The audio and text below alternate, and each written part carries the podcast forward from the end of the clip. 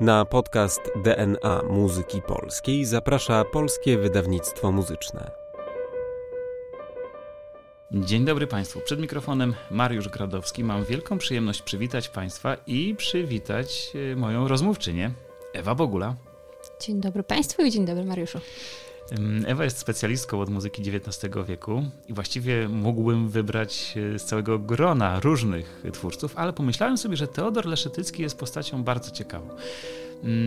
Droga Ewo, to może zacznijmy od takiego przyzwoitego początku. Kim był Teodor Leszetycki? Kim był Teodor Leszetycki? To jest bardzo trudne pytanie. nie mówiłem, że będzie łatwo. Rzeczywiście.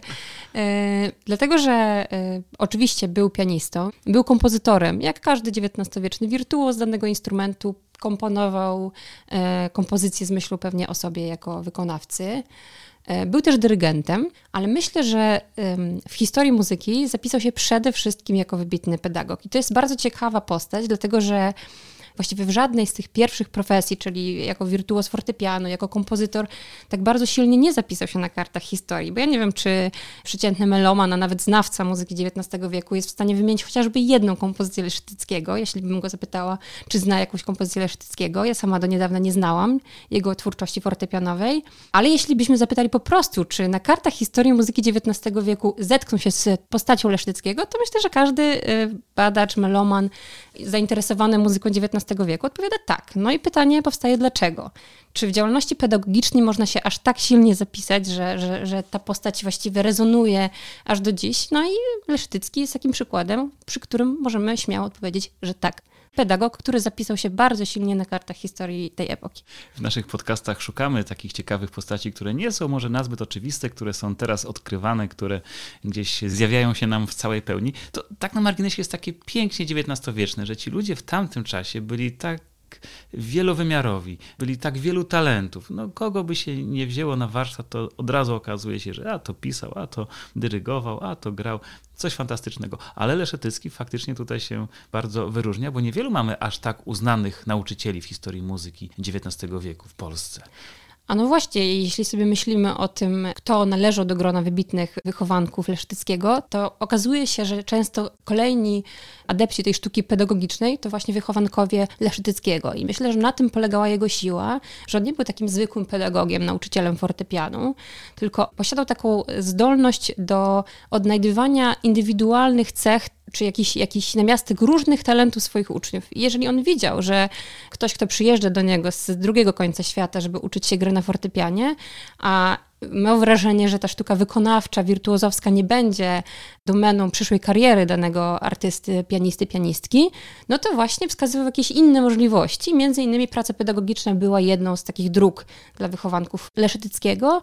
Sam zresztą też wśród swoich e, najbardziej utalentowanych uczniów, często uczennic, bo chyba był miłośnikiem kobiet, tworzył takie grono swoich asystentów lub asystentek, którzy właśnie razem z nim tworzyli tę taką słynną szkołę e, pedagogiczną Leszetyckiego. Czyli mamy dwa tropy od razu zarysowane. Z jednej strony uczniowie, którzy byli wybitnymi pedagogami i w ten sposób y, przenosili płomień wiedzy i muzyki od Leszetyckiego, ale z drugiej strony także koncertujący pianiści. To może zbudujmy sobie taki panteon nazwisk pedagogów. Kto się uczył u Leszetyckiego i kto później zasłynął jako kolejne pokolenie pedagogów? Tutaj na pewno można wymieniać Józefa Śliwińskiego, który działał następnie e, w polskiej pedagogice, ale możemy wskazywać na Henryka Puchalskiego, który później działał jako wybitny pedagog fortepianu w Kijowie. No, Anet Jesipowa, czyli druga żona Leszyckiego, która zasłynęła jako wybitna pianistka, ale również też właśnie e, nauczycielka fortepianu.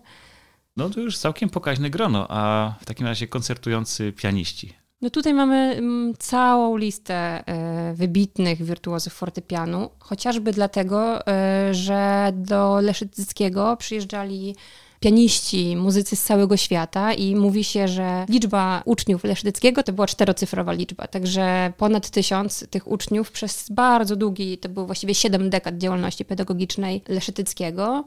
No i tutaj wśród znanych nam z naszej e, historii muzyki polskiej e, grona e, pianistów, wirtuozów wymienić można no przede wszystkim Ignacego Jana Paderewskiego. No to, to jest coś, to mówi samo przez się. Mhm. To mówi samo przez się, ale też no, Henryk Melcer, wybitny pedagog fortepianu, Mieczysław Horszowski, to tutaj jest połączenie tej działalności pedagogicznej i wirtuozowskiej, bo on słynął później też jako wybitny pedagog, mistrz kolejnych pokoleń.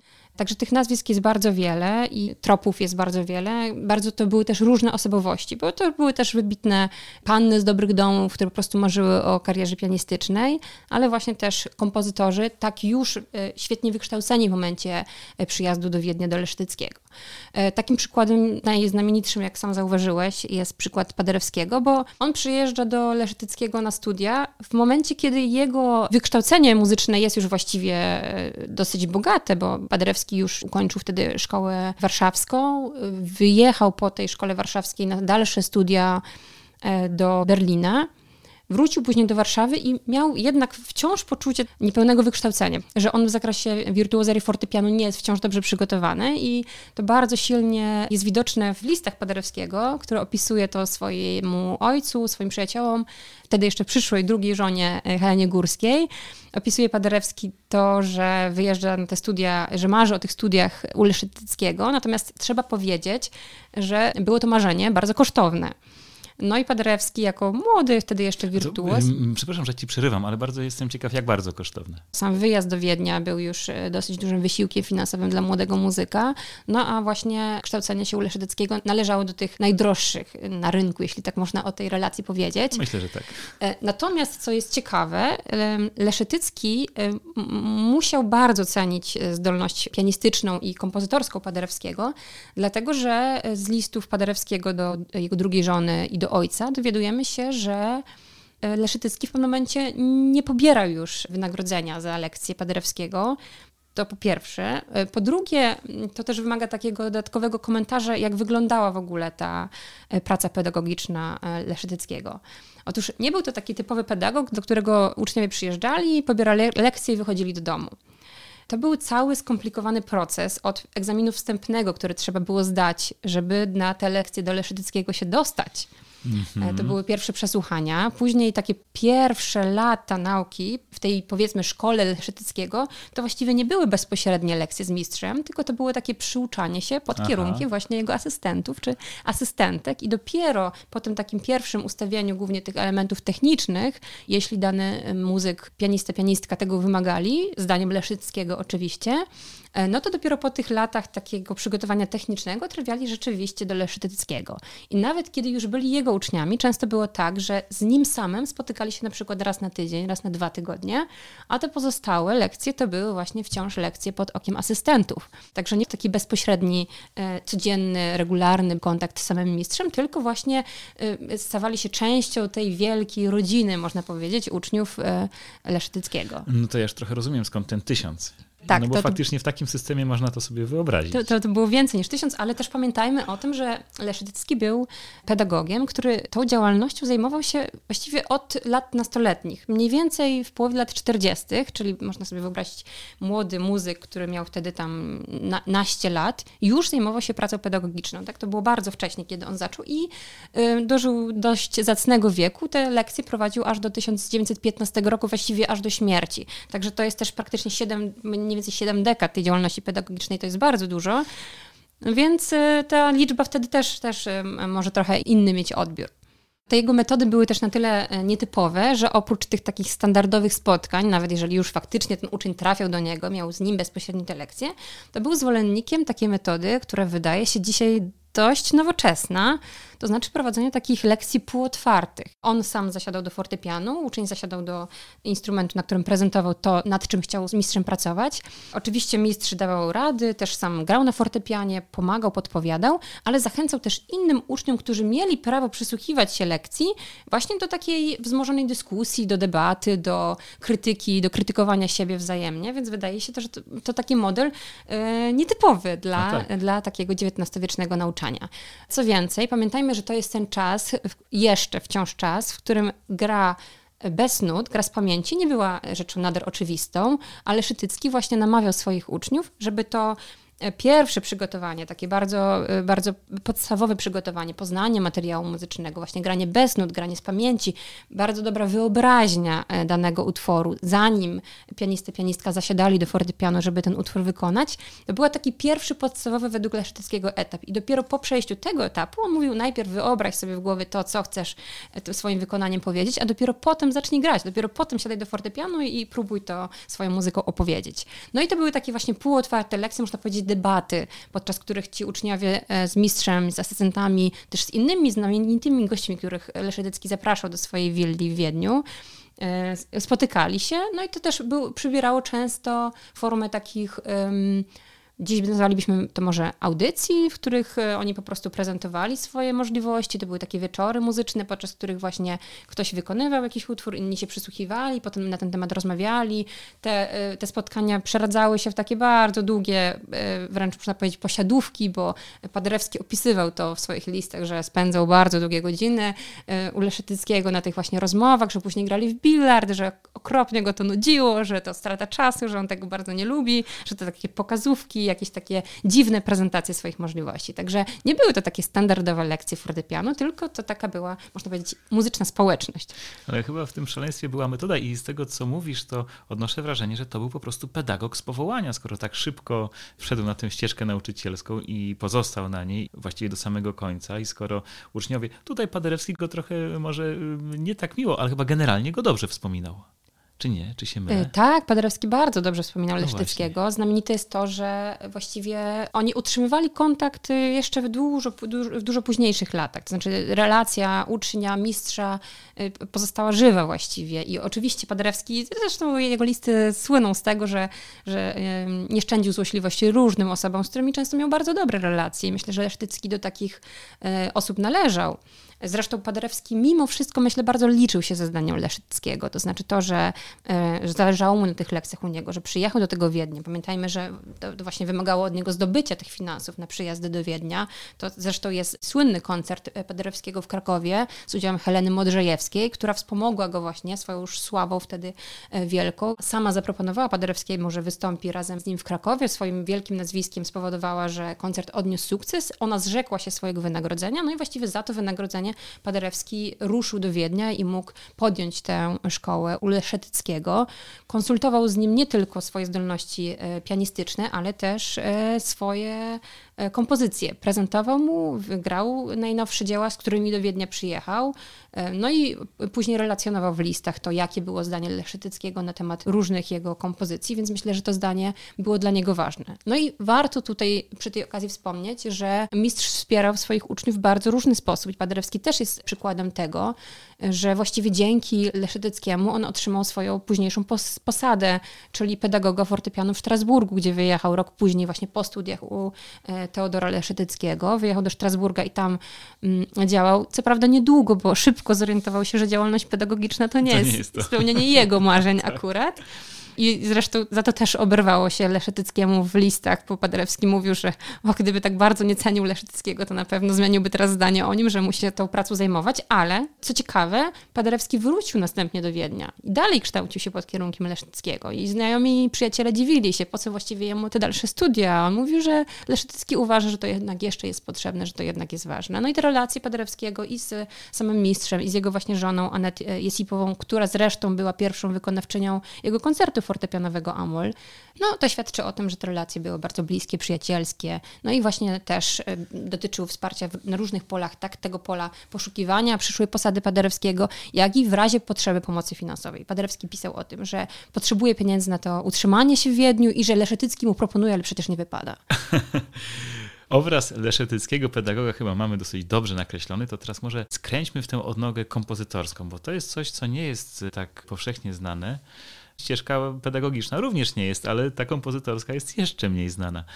Jakim był kompozytorem Teodor Leszetycki? No o tym wiemy bardzo niewiele. E, to znaczy zachowały się do naszych czasów jego kompozycje i myślę, że mało kto wie, że to jest prawie 50 opusów. 50 opusów to całkiem sporo. To całkiem spora spuścizna. To są przede wszystkim utwory na fortepian solo, no bo to jest e, standardowa ścieżka, myślę, pianisty wirtuoza, który komponuje dzieła solowe no tak. E, z myślą o tym, żeby później samemu je wykonywać. E, no ale myślę, że już mniej osób wie, że Leszytycki sięgał też po większe formy i miał w swoim dorobku dwa dzieła operowe. To była opera poświęcona świętemu Markowi, pierwsza, ale niezachowana, przynajmniej ja nie wiem o tym, żeby gdzieś jeszcze e, czeka. Może, może gdzieś jeszcze czeka. Tak miejmy nas, taką nadzieję. Miejmy nadzieję, że gdzieś jeszcze, jeszcze czeka. Natomiast była też późniejsza opera Die Erste Falte, czyli pierwsza zmarszczka i ona doczekała się kilku wystawień w czasach Leszytyckiego. Co prawda w prasie nie zyskała jakichś przychylnych recenzji. Myślę, że to Leszytyckiego załamało. Wręcz przypuszczam, że to, to też był moment, w którym Lesztycki zdecydowanie stwierdził, że ta droga wirtuozowska y, i kompozytorska to nie jest ścieżka, która jest jemu pisana. Jest taki cytat, który przytacza jedna z jego uczennic, Ethel Newcomb, e, która właśnie spisuje wspomnienia z pracy, wieloletniej pracy, współpracy z mistrzem, bo była jego e, uczennicą i też właśnie asystentką, którym właśnie Lesztycki jednemu z uczniów opowiada o tym, jak to w momencie e, właśnie porażki kompozytorskiej on, on bierze rękopis swojego dzieła i stwierdza, że musi go spalić, bo ta droga to nie jest droga jemu pisana.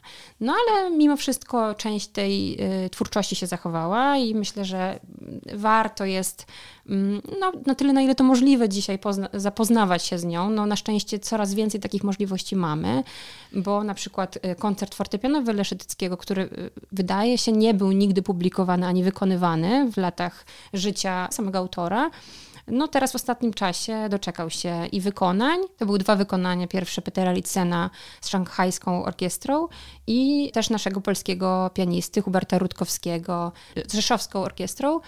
E, więc możemy się już zapoznać z całym materiałem muzycznym i poznać bliżej tę twórczość. Nawet jeżeli nie jest ona wybitna, to myślę, że samo poznanie i zrozumienie też tego kontekstu epoki, tego, że sam XIX wiek to nie jest wiek tych wielkich, znanych postaci, które ciągle właściwie przewijają się w naszym kanonie muzycznym, ale I pozostaną właśnie... w nim i pozostaną w nim, ale właśnie zrozumienie, że to jest ogromne pole tej takiej mniejszej, może mniej istotnej, ale też interesującej, często ważnej i, i ciekawej twórczości innych twórców. A czy jest jakaś kompozycja Leszetyckiego, która tobie szczególnie przypadła do gustu?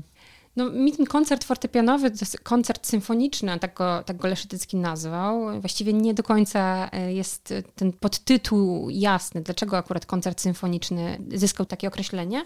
Jest dla mnie ważny z tego względu, że generalnie zajmuję się twórczością koncertową drugiej połowy XIX wieku, no ale Leszytycki z punktu widzenia tego, że e, działał jako pedagog i to swoją działalnością pedagogiczną, a też myślę, że przez to e, swoim podejściem do twórczości kompozytorskiej wpływał na, na gusta, na E, na, twórczość późniejszych twórców polskich. E, e, tak uważam i to właśnie między innymi Ignacy Jan Paderewski czy Henryk Melcer, którzy kształcili się i też często pod okiem mistrza kończyli swoje dzieła. Tak było w przypadku i Paderewskiego koncertu Amol, który kończył mniej więcej w okresie właśnie współpracy z Leszytyckim i zresztą Leszytyckiemu to dzieło było dedykowane, czy Henryk Melcer i jego koncert Amol, który też właśnie swój taki ostateczny kształt nabierał w trakcie współpracy z Leszytyckim.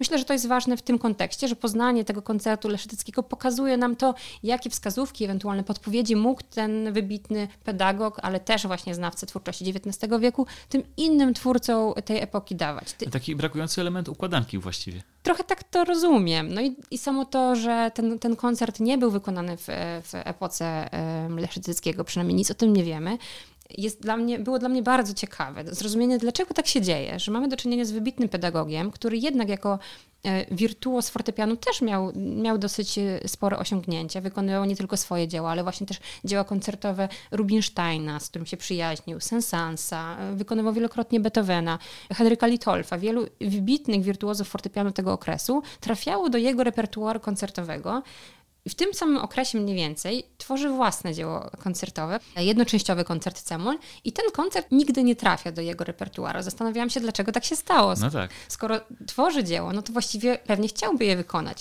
Jego kontakty, możliwości były przeogromne. Leszytycki był postacią, która wydaje się była bardzo lubiana w środowisku. Zyskiwał sobie grono przyjaciół. To jest ciekawe, też właśnie bardzo liczne grono wielbicielek kobiet. To też jego lista matrymonialna o tym świadczy. Miał tych żon bardzo dużo, często je zmieniał jeszcze dojdziemy do Może do tych żon jeszcze dojdziemy. Bo był taką postacią, która dała się lubić. To jest ciekawe, bo jak się patrzy na ikonografię, to nie wydaje się jakieś bardzo przystojne, więc ta osobowość, ta charyzma musiała być przeogromna. No i on, który wykonuje swoje dzieła i jego twórczość e, wykonywana podczas jego koncertów zyskiwała też przychylną ocenę prasy, nie tylko prasy niemieckiej e, czy austriackiej, gdzie najczęściej koncertował, ale też właśnie prasy francuskiej, a krytycy francuscy słynęli z tego, że byli często ostrzy w swoich ocenach. No a jednak ten koncert nigdy nie trafił do tego repertuaru lesztyckiego. To ciekawe.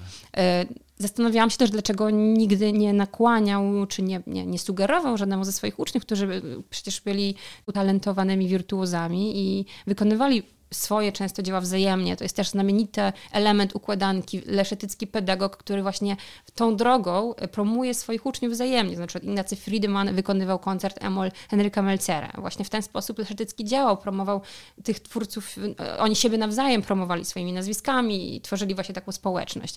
Anet Jesipowa, wybitna pianistka, jego druga żona, która wykonywała dzieło Paderewskiego, nigdy nie wykonała tego koncertu samo. Dlaczego tak się stało? Stąd właśnie to moje zainteresowanie tym dziełem. Może on nie był pewien wartości. Może musiał pisać, bo miał taką potrzebę, ale kiedy już napisał, no to patrz, no, może to nie jest to, pod czym chciałbym się aż tak bardzo podpisywać. No już napisałem, no to niech będzie, ale może to nie jest coś. Ze smutkiem to może stwierdzał. Dokładnie tak jest, jak mówisz. Mam na to dowody. Zaczęłam, zaczęłam dociekać, dlaczego tak się stało, no i właśnie Lesztycki przyznaje w pewnym momencie, że zrozumiał że powstało dzieło, z którego nigdy nie był zadowolony. To jest jak wypowiedź z wywiadu dużo późniejszego, kiedy krytyka pyta go, czy powstaje kolejne dzieło w tym gatunku. I on mówi, że być może tak, ale że właśnie już ma jeden pełny, ukończony koncert fortepianowy, ale po jego skończeniu uznał właśnie, że to dzieło nie jest prawdziwym leszytyckim, że nie był z niego zadowolony. To było zresztą dzieło dosyć wczesne, młodzieńcze. W innym miejscu też we wspomnieniach do swojej uczennicy Ethel Newcomb pisze, że przypływie takiego e, zdenerwowania swoją działalnością twórczą postanawia spalić ten rękopis. Okazuje się, że tego rękopisu nigdy nie spalił. Wspominał później, że jednak właśnie zadecydował o tym, że zabezpieczony rękopis trafia na strychu w jego domu e, w Bad Ischl e, i tam prawdopodobnie tam właśnie przetrwał aż do czasów współczesnych, w którym został wydobyty na światło dzienne przez amerykańską pianistkę Judith Ziegel, która podróżowała ze Stanów właśnie do Bad Ischl, gdzie gdzie dziś znajduje się cała spuścizna po Leszytyckim i tam wnuczka Leszytyckiego przekazuje jej ten rękopis i mówi proszę zabierz go do Stanów, może tobie uda się wydać i wykonać. No i tak się stało, to znaczy wydania chyba do dziś się nie doczekał, ale wykonania i owszem w Stanach odbyła się właśnie jego premiera w 1977 roku.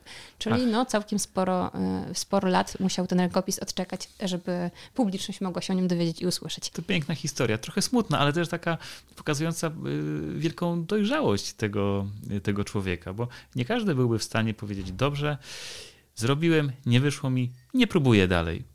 Mam jakieś ograniczenia, będę się realizował w tym, co potrafię robić dobrze. Mamy całkiem y, pokaźne grono grafomanów, którzy nie boją się tego, no, czego być może bał się Leszetycki. To, to, to świadczy o jakiejś jego wielkiej dojrzałości, takiej mądrości też życiowej. Y, no dobrze, bardzo nas ciekawi ten wątek y, kobiecy. Mnie przynajmniej ciekawi y, około cztery żony? Cztery żony. Cztery żony. Dużo kochanek, ale nic. Nie skręcajmy w tę ścieżkę, to może innym razem, bo jeszcze jest całkiem poważny wątek, to znaczy kwestia, no powiem tak poważnie, tożsamości narodowej, Teodora Leszetyckiego, bo to nie jest takie oczywiste. Aż y, zaglądałem w różne źródła i jedne źródła mówiły polsko-niemiecki kompozytor, inne polsko-austriacki, jeszcze inne austriacki, jeszcze inne polski. Jak to było z Teodorem Leszetyckim w tym względzie? Tak, to jest oczywiście bardzo trudne pytanie, bo wydaje się, że sam Leszetycki nigdy do końca Polakiem się nie czuł. Przynajmniej ja nie znajduję dowodów na to, że posługiwał się językiem polskim, że z tą Polską był jakoś związany. Nigdy w Polsce też nie koncertował po wyjeździe e, z kraju. No ale zacznijmy od początku. Leszetycki urodził się w Łańcucie.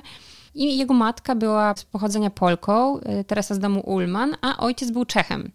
Natomiast przyszedł na świat właśnie w Łańcucie, gdzie jego ojciec, który również był muzykiem, pracował na dworze Potockich, więc to otoczenie i te pierwsze lata życia Leszytyckiego spędzone e, w Łańcucie na pewno ukształtowały go jako takiego właśnie wszechstronnie zainteresowanego człowieka i myślę, że to też wpłynęło na jego tą późniejszą wielkość.